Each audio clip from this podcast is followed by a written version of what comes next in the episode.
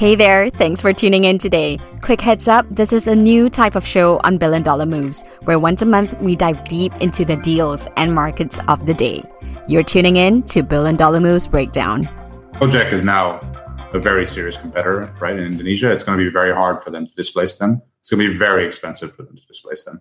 So, really, Indonesia, the chance of them becoming a market leader is probably zero now, um, unless something dramatic happens to Goto. So I think that was a mistake. And I think it's an irreversible mistake at this point. By 2025, half of the world's billion dollar companies will be founded in the emerging markets. And yet, there is still much skepticism. What are the emerging markets really, and why invest now? Copycats localizes global players. GoTo Group, Grab, Baidu, who will emerge as the top challenger in Asia? SPACs, SPACs, and more SPACs. Is this the exit route for founders? Welcome to the Billion Dollar Moves Breakdown, where we unpack some of the hottest trends of the moment in startup and venture land, busting some myths with the brains and analysts behind the deals so you can keep making billion dollar moves. Today in the hot seat, Mikhail Corso, investor at Wavemaker Partners, a cross border VC firm founded in 2003. With headquarters in LA and Singapore, Wavemaker has raised over 580 million across multiple funds, with hits like Zilingo, Mindbody, and Silent8. Born half Pakistani, half Spanish, grew up in Pakistan, Dubai, Ethiopia, and now based in LA, we are in for a treat with Mikhail let's get started here in the billion dollar breakdown. Uh, question number one is the case for emerging markets, and, and the key question is why now? On the public side, there's a lot of volatility in public markets. There's currency risk, there's money coming in and out. It's really something people do almost speculatively. But if you actually look at the public equity markets over time, in India and China, the companies that are perhaps the best examples of emerging markets, there's been massive growth in the public equity markets despite that volatility. And so, for example, in India, it's gone up by over 10,000% in basically 30 years. So if you had just bought an index and just did nothing, you, were, you would have been up 10,000%. What's happening now is these economies are digitizing very rapidly. And you know, they're going from agrarian rural economies. They're skipping the industrialized phase, many of them, and they're going straight to digital economies, unlocking tremendous economic value and growth. And digitization is obviously uh, what the tech industry is all about. And so now, with this digitization wave that's been building for a while, accelerated by COVID, uh, with mobile phones in everyone's hands, with payments increasingly digital, there's a revolution going on around the world. And now people are starting companies in Africa, in Asia, in Latin America, and be- they become very large very quickly, and they're becoming very valuable. And so I think where we are today is there's tremendous value to be unlocked investing in these companies that are you know building the infrastructure to digitize and then building on top of it in these markets. And there, you know, there are 300 million people in the U.S.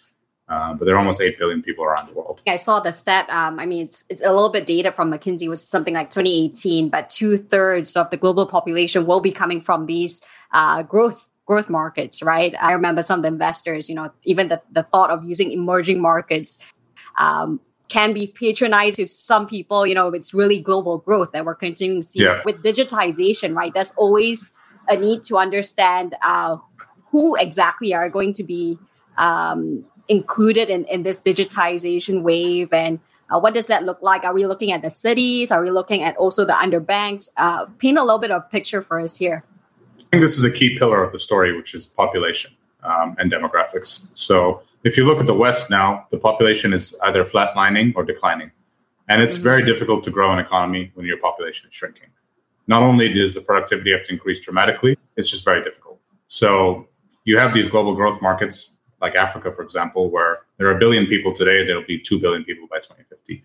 Uh, even if productivity stays flat, the economy will be bigger because there are just more people. So these population sort of growth numbers, the youth of the population, these combine very well for economic growth. And a young population is a population that will need lots of goods and services over time. If people are 18 or 20 now, they're going to need to buy a house, buy a car, educate, pay for their children, buy clothes. They're going to need to do all these things, right, if they can afford them. And so a country that's young is young in that consumer life cycle, and that supports a large and diversified economy. And we're seeing that now, right? FinTech is obviously uh, a very popular area overseas because most people are un- unbanked or underbanked. They need financial services. There's so many things you need financial services for. Um, and these populations are young. So if you can get a customer at 20, at 18, yeah. become a digital bank customer, you know, people don't change banks. That That's a customer for 50, 60, 70 years. Yeah. Um, and as a business, as a country, that you really want to take advantage of that. Um, for logistics, you know, these huge countries, a lot of these, like Africa, for example, is 14 hours across, 14 hours top to bottom.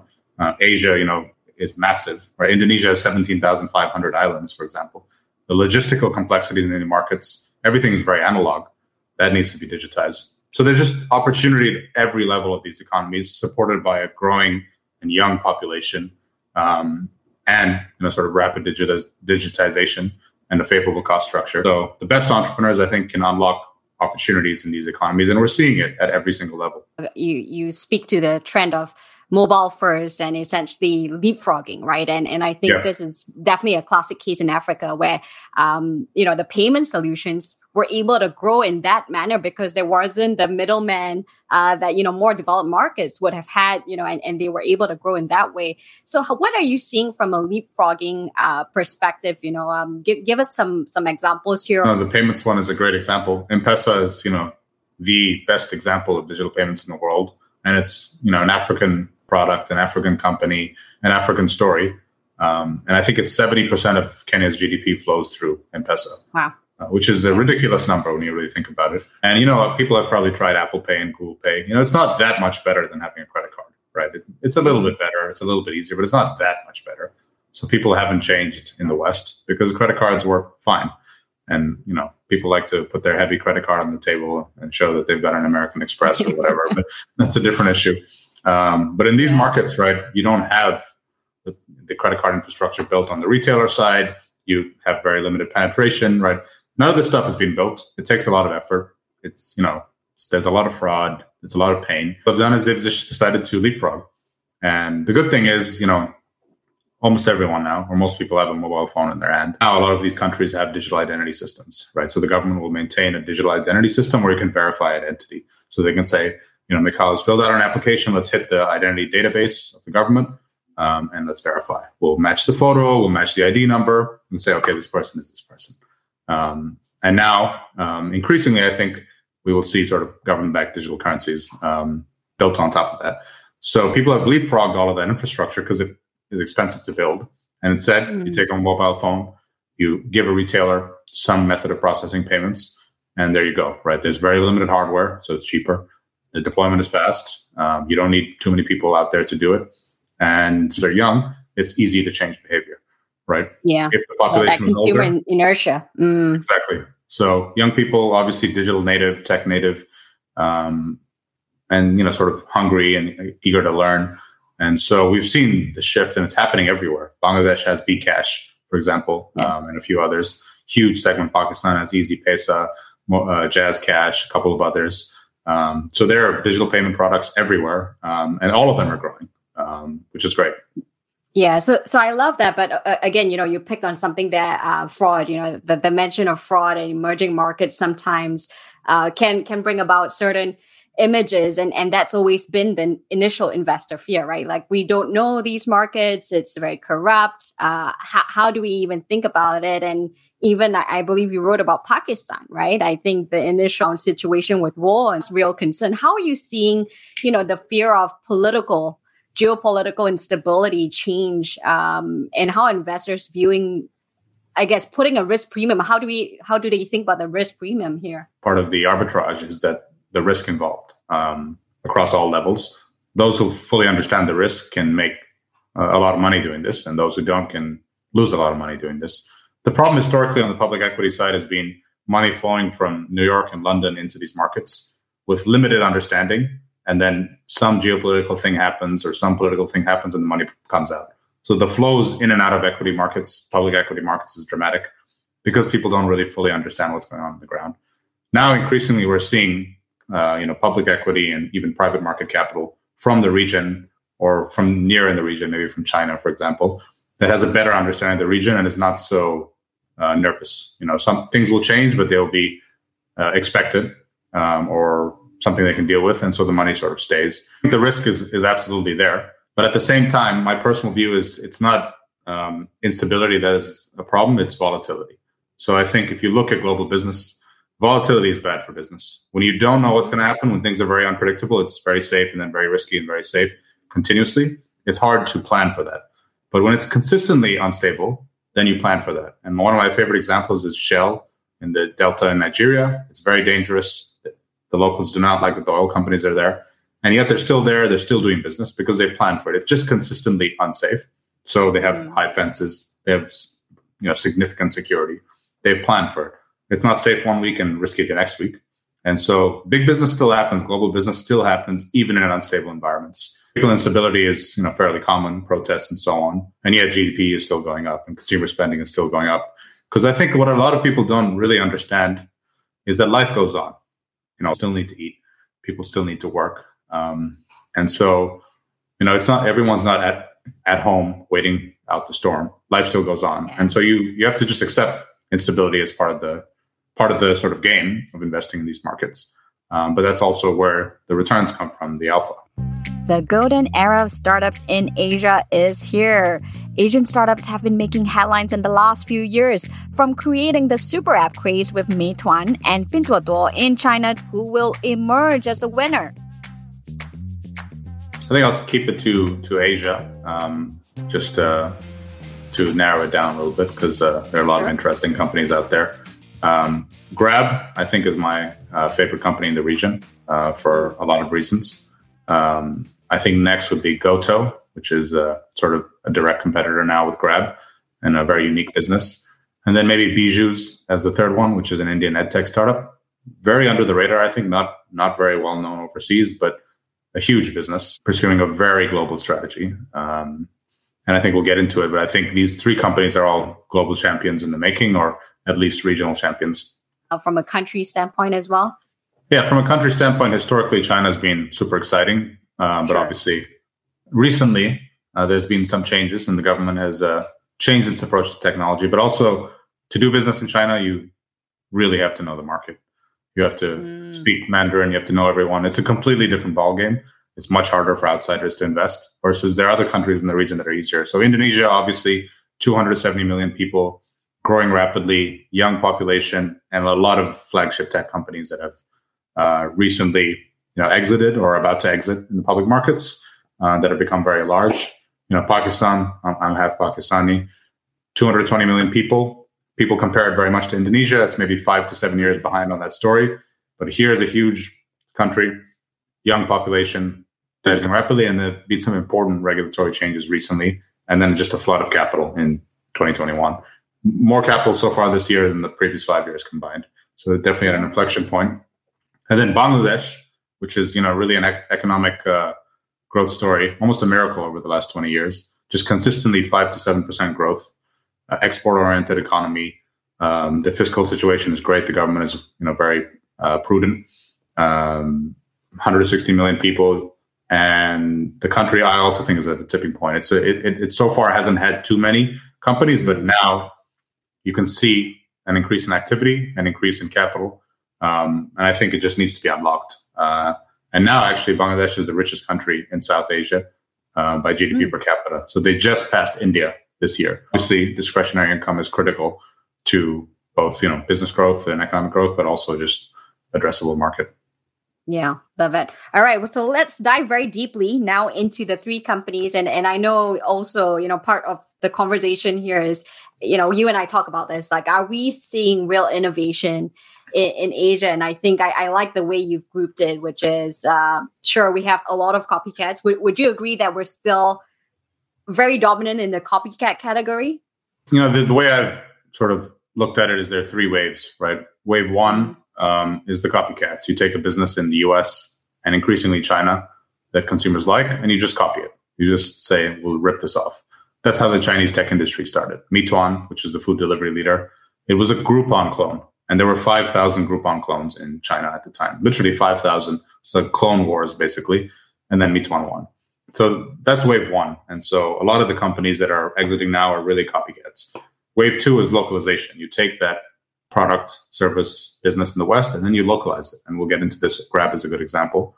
Um, mm. You fit it to the market, you fit it to the consumer, and often you create either you know a different business model or a different product. And then wave three is global champions. That company then becomes a champion globally, expands around the world outside of the region, um, displacing often Western companies. So a lot of copycats across all these markets, but increasingly those copycats are now localizing. So Grab, for example, it started as to be the Uber of sort of Malaysia, Indonesia, the region, right? Yep. Um. And really followed the playbook. Um, but the market was different, and the the team recognized that. And so Grab was the first sort of rideshare company to create a mobile money wallet. The reason is, you know, it was hard to accept payments. It was hard to do payments because of the nature of the region, right? This was, right. you know, six, seven years ago now. Um, and so the team recognized that and they added that mobile money wallet, and that became Grab Financial. And now there are so many services in that, right? You can buy stocks, you can have a bank account, you can do all these things. Uh, and, and Grab and the Chinese companies, you know, Tencent, WeChat, so on, really pioneered the super app trend. The idea that there's one app that can do it all. And that is something now that we see Uber copying. Every time I open Uber in the US, there's a new button, a different service. And depending on which city you're in, there's a different service too. I remember I came, went to Dallas, I think, earlier this year, and there was a vaccine button I had never seen before. And then there was oh. a supermarket button I'd never seen. I don't know you could order from a supermarket, but you know, there's the Uber credit card and all that. And so Uber is copying Grab now, right? The inspiration has reversed. Um, and that leads, I think, to global champions, right? So another one is Shopee, right? Sea in South, Southeast Asia, the public company. Like they are quietly and aggressively expanding in Latin America. So Mexico, mm. Brazil, Colombia. Shopee is now the number one or two app on the in the in e-commerce on the App Store. Um, they've taken a playbook in Asia and they're going to, to South America. They're skipping the West entirely.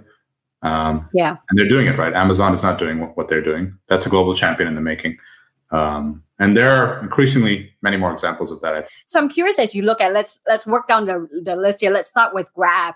Do you think was um, key in Grab's rise here? I mean, a lot of other players came into play, but they've really emerged uh, to be the robust player. It's local entrepreneurs with local context that win, right? And and Grab is a great example of that. So Uber starts in San Francisco as a taxi competitor, essentially. We're going to get these nice private cars, and you get in them, and they'll come to you, and it's great.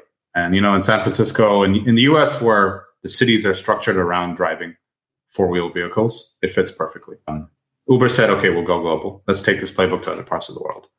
Now, cities in the rest of the world, especially in Asia, are not structured around highways and motor vehicles. This is a very American thing.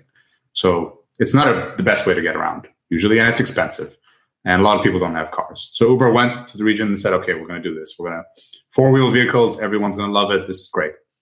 But that wasn't the best fit for the market. What Grab and Gojek realized was that the two wheel segment, the motorbike, is the dominant form of transport or the bus, right? But the bus doesn't really fit into this uh, business model. So they go for the motorbike early, and then they pull ahead of Uber. You know, it's cheaper to get around. It's easier to find drivers because there are more people with motorbikes, um, and it's easier sort of to move through the city because um, you can sort of get through the congestion. That's an early advantage. That's local context that these local entrepreneurs had that allowed them to pull ahead. And this is still the case, by the way. In Bangladesh, there's a company called Pathao.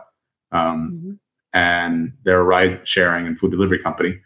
They're the market leader in the two wheel segment, motorbikes. Uber is the market leader in the four wheel segment. So to this day, Uber still has the same paradigm about how to do this. That's one of the reasons that Grab has been able to pull ahead. They also just expanded very aggressively across the region, you know, five, six, seven countries very quickly, um, and then started moving into food delivery aggressively uh, into these other segments. And then I, I really think it's the mobile money wallet that unlocked sort of the flywheel for them um, mm. and has been powering their growth and is the next phase of their growth. So if you look at their investor presentation for their SPAC, Grab Financial Group, which is their subsidiary, and that's the big story. It's digital banking, unbanked population, limited insurance penetration, all this stuff. We have, we are on everyone's mobile device. We will become everyone's, you know, financial service. We will become the JP Morgan of the region. That's this is the story they're hinting at. Um, yeah, this is so, not Uber's so vision. Yeah, so before you move into that, I'm curious because you know one of the key things as I was looking looking at their uh, presentation and the way you know you framed it, I think is spot on. That um, in many ways, ride hailing is an enabler to mm-hmm. the business because till till date, um, Grab's not profitable, right? Um, they're yeah. still in the same conundrum that DoorDash and Uber was in. And uh, it seems that the, the financial aspect will be the uh, gateway to that, and, and therefore creating a playbook almost that to succeed in places like Asia, you almost have, have to be a super app. What are your thoughts here? Yeah, no, this is a great point. You know, Uber is still not profitable and DoorDash and all these companies. So we'll see. Yeah. We'll see if this business model even makes sense, uh, at least with the rider involved, right? Once it gets autonomous, it, it looks a little different. Um, mm. But Grab is contribution positive in some of its markets. So it, it, the model can't on the ride sharing segment. So the model can work, but I very much agree that it's a loss leader.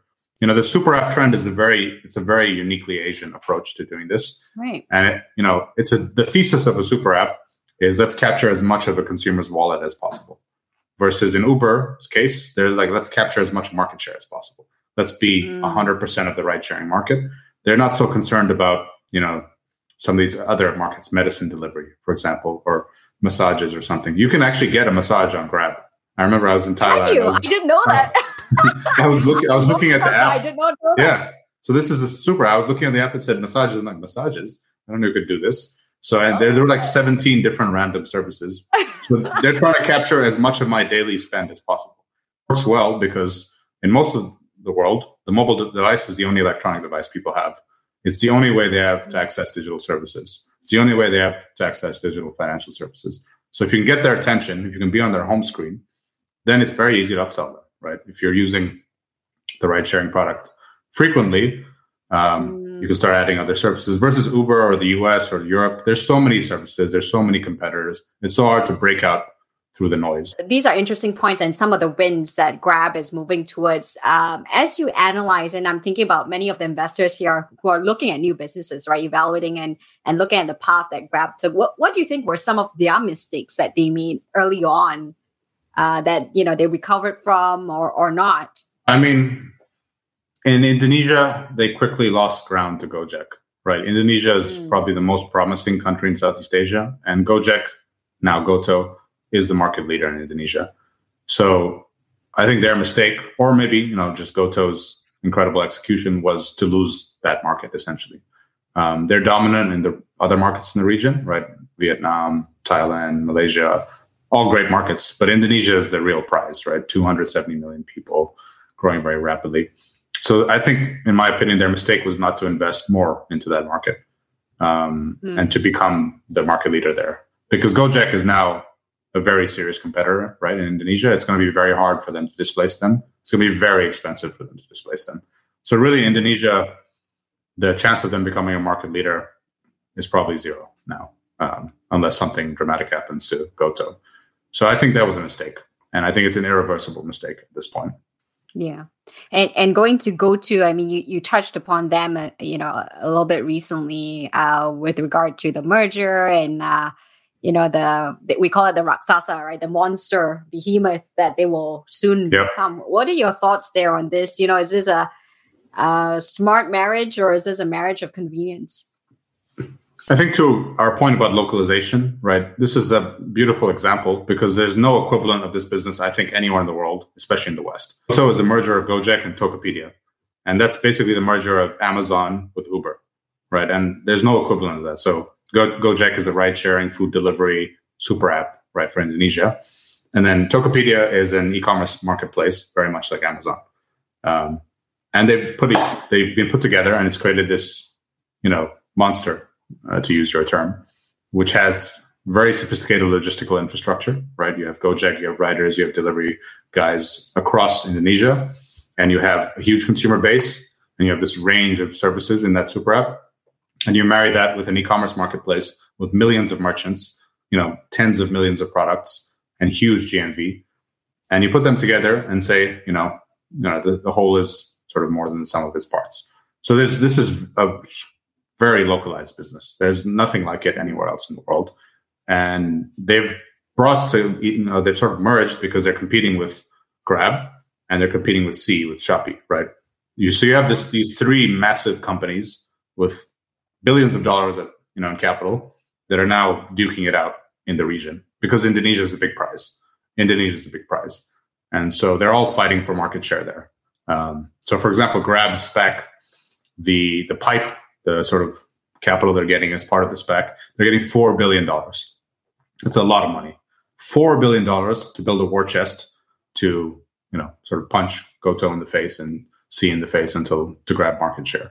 So now we go into a, a more interesting uh, phenomenon that's happening, uh, where we're bringing Bollywood uh, to the education space. Uh, another interesting company that you and I looked at, Byju, by Byju Raveendran himself, and I found out actually, I, I don't, know, I'm sure you know this story. He was a math Olympiad, right? So he, he wanted to name the company after himself, and I also realized that uh, one of their sell factors was the fact that Rukh Khan is the ambassador. So, so tell us about yeah. what you're seeing and, and what, why Byju is exciting for you. Yeah, again, uh, very much a product of the country it was born in, right? India obviously is a country where academics is very highly valued. Um, it's a big part of the culture. Achievement is a big part of the culture. And that's why, you know, the Indian diaspora has done very well from the parents. That's in the children. It's just part of the culture, right? And so something like Byju's does very well in a society where academics is so highly valued. And so Byju's is just sort of digitizing the tutoring experience and creating all this content for students to learn on their own. And because they're self-driven, very much in India, you know, not everyone, but there are a lot of them that are self-driven. Um, it's a perfect combination. And so Byju's has 80 million users, $800 million run rate, $16.5 billion valuation. This is an edtech startup. This is the biggest edtech startup in the world. And now in the world, they're doing, right? yeah, by far, by far really built on the back of this massive population in India of students. Uh, and now what they're doing is they're becoming a global ed tech roll up. So they're buying ed tech startups left, right, and center um, mm. because their cost of capital is lower, right? Because they're such a big business, they're able to raise capital at a lower cost than smaller competitors. And now they're just buying businesses. They're expanding into the West. So this is a global champion in the making. I think this is an ed tech business that has an advantage because it's dominant in India. Its team is in India. It's much cheaper to you know have a team in India, and now they're aggressively expanding to the West where people can afford to pay more. Our run rate is that's that's a serious business. I mean, Swivel, which just went public in a SPAC, their revenue in 2020 was 26 million. So, mm-hmm. you know, you can go public at, with a revenue of 26 million these days. So imagine if you go public with revenues of 800 million or a billion. Yeah. Yeah, that's one to watch. So if again, you know, in, in similar sort of breakdown fashion, if you look at how Byju had had expanded and had grown, what was right in their strategy there? Producing content is very cheap, obviously, in India. Mm. Um, there are a lot of professors, there are a lot of students, and you know it does not cost that much to make a video. Um, so that that's an advantage. And then you have this massive population. So th- these are just, I think, fortunate factors.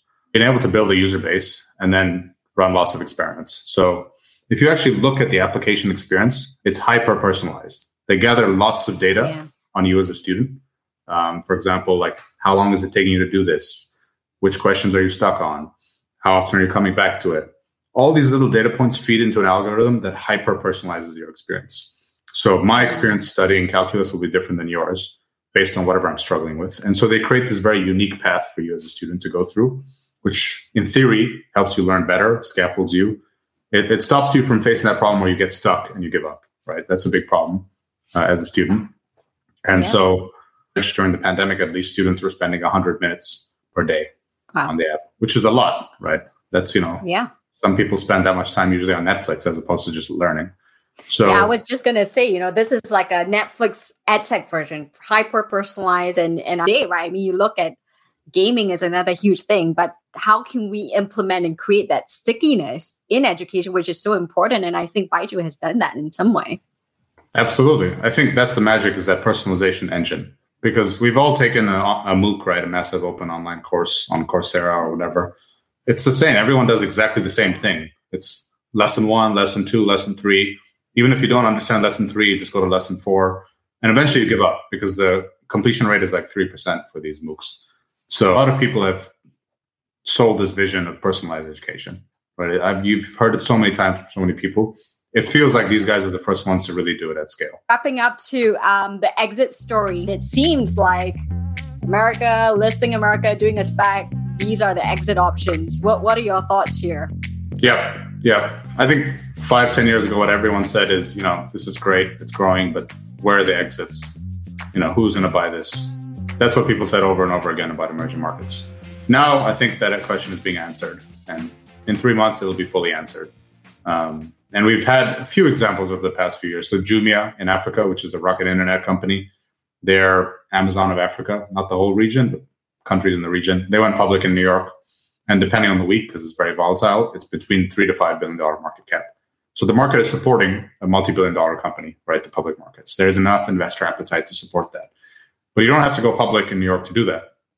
There's a company in Egypt called Fawry, which is sort of a payment processor, fintech business. They went public on the Egyptian stock exchange only, and the market is supporting a $2 billion market cap. That's pretty substantial because the Egyptian stock exchange is not the biggest or deepest in the world. Now, if they had listed in New York, I think they would be two, three, four, or five times as valuable. So you see a lot of companies overseas listing in New York or London, or you know maybe Hong Kong.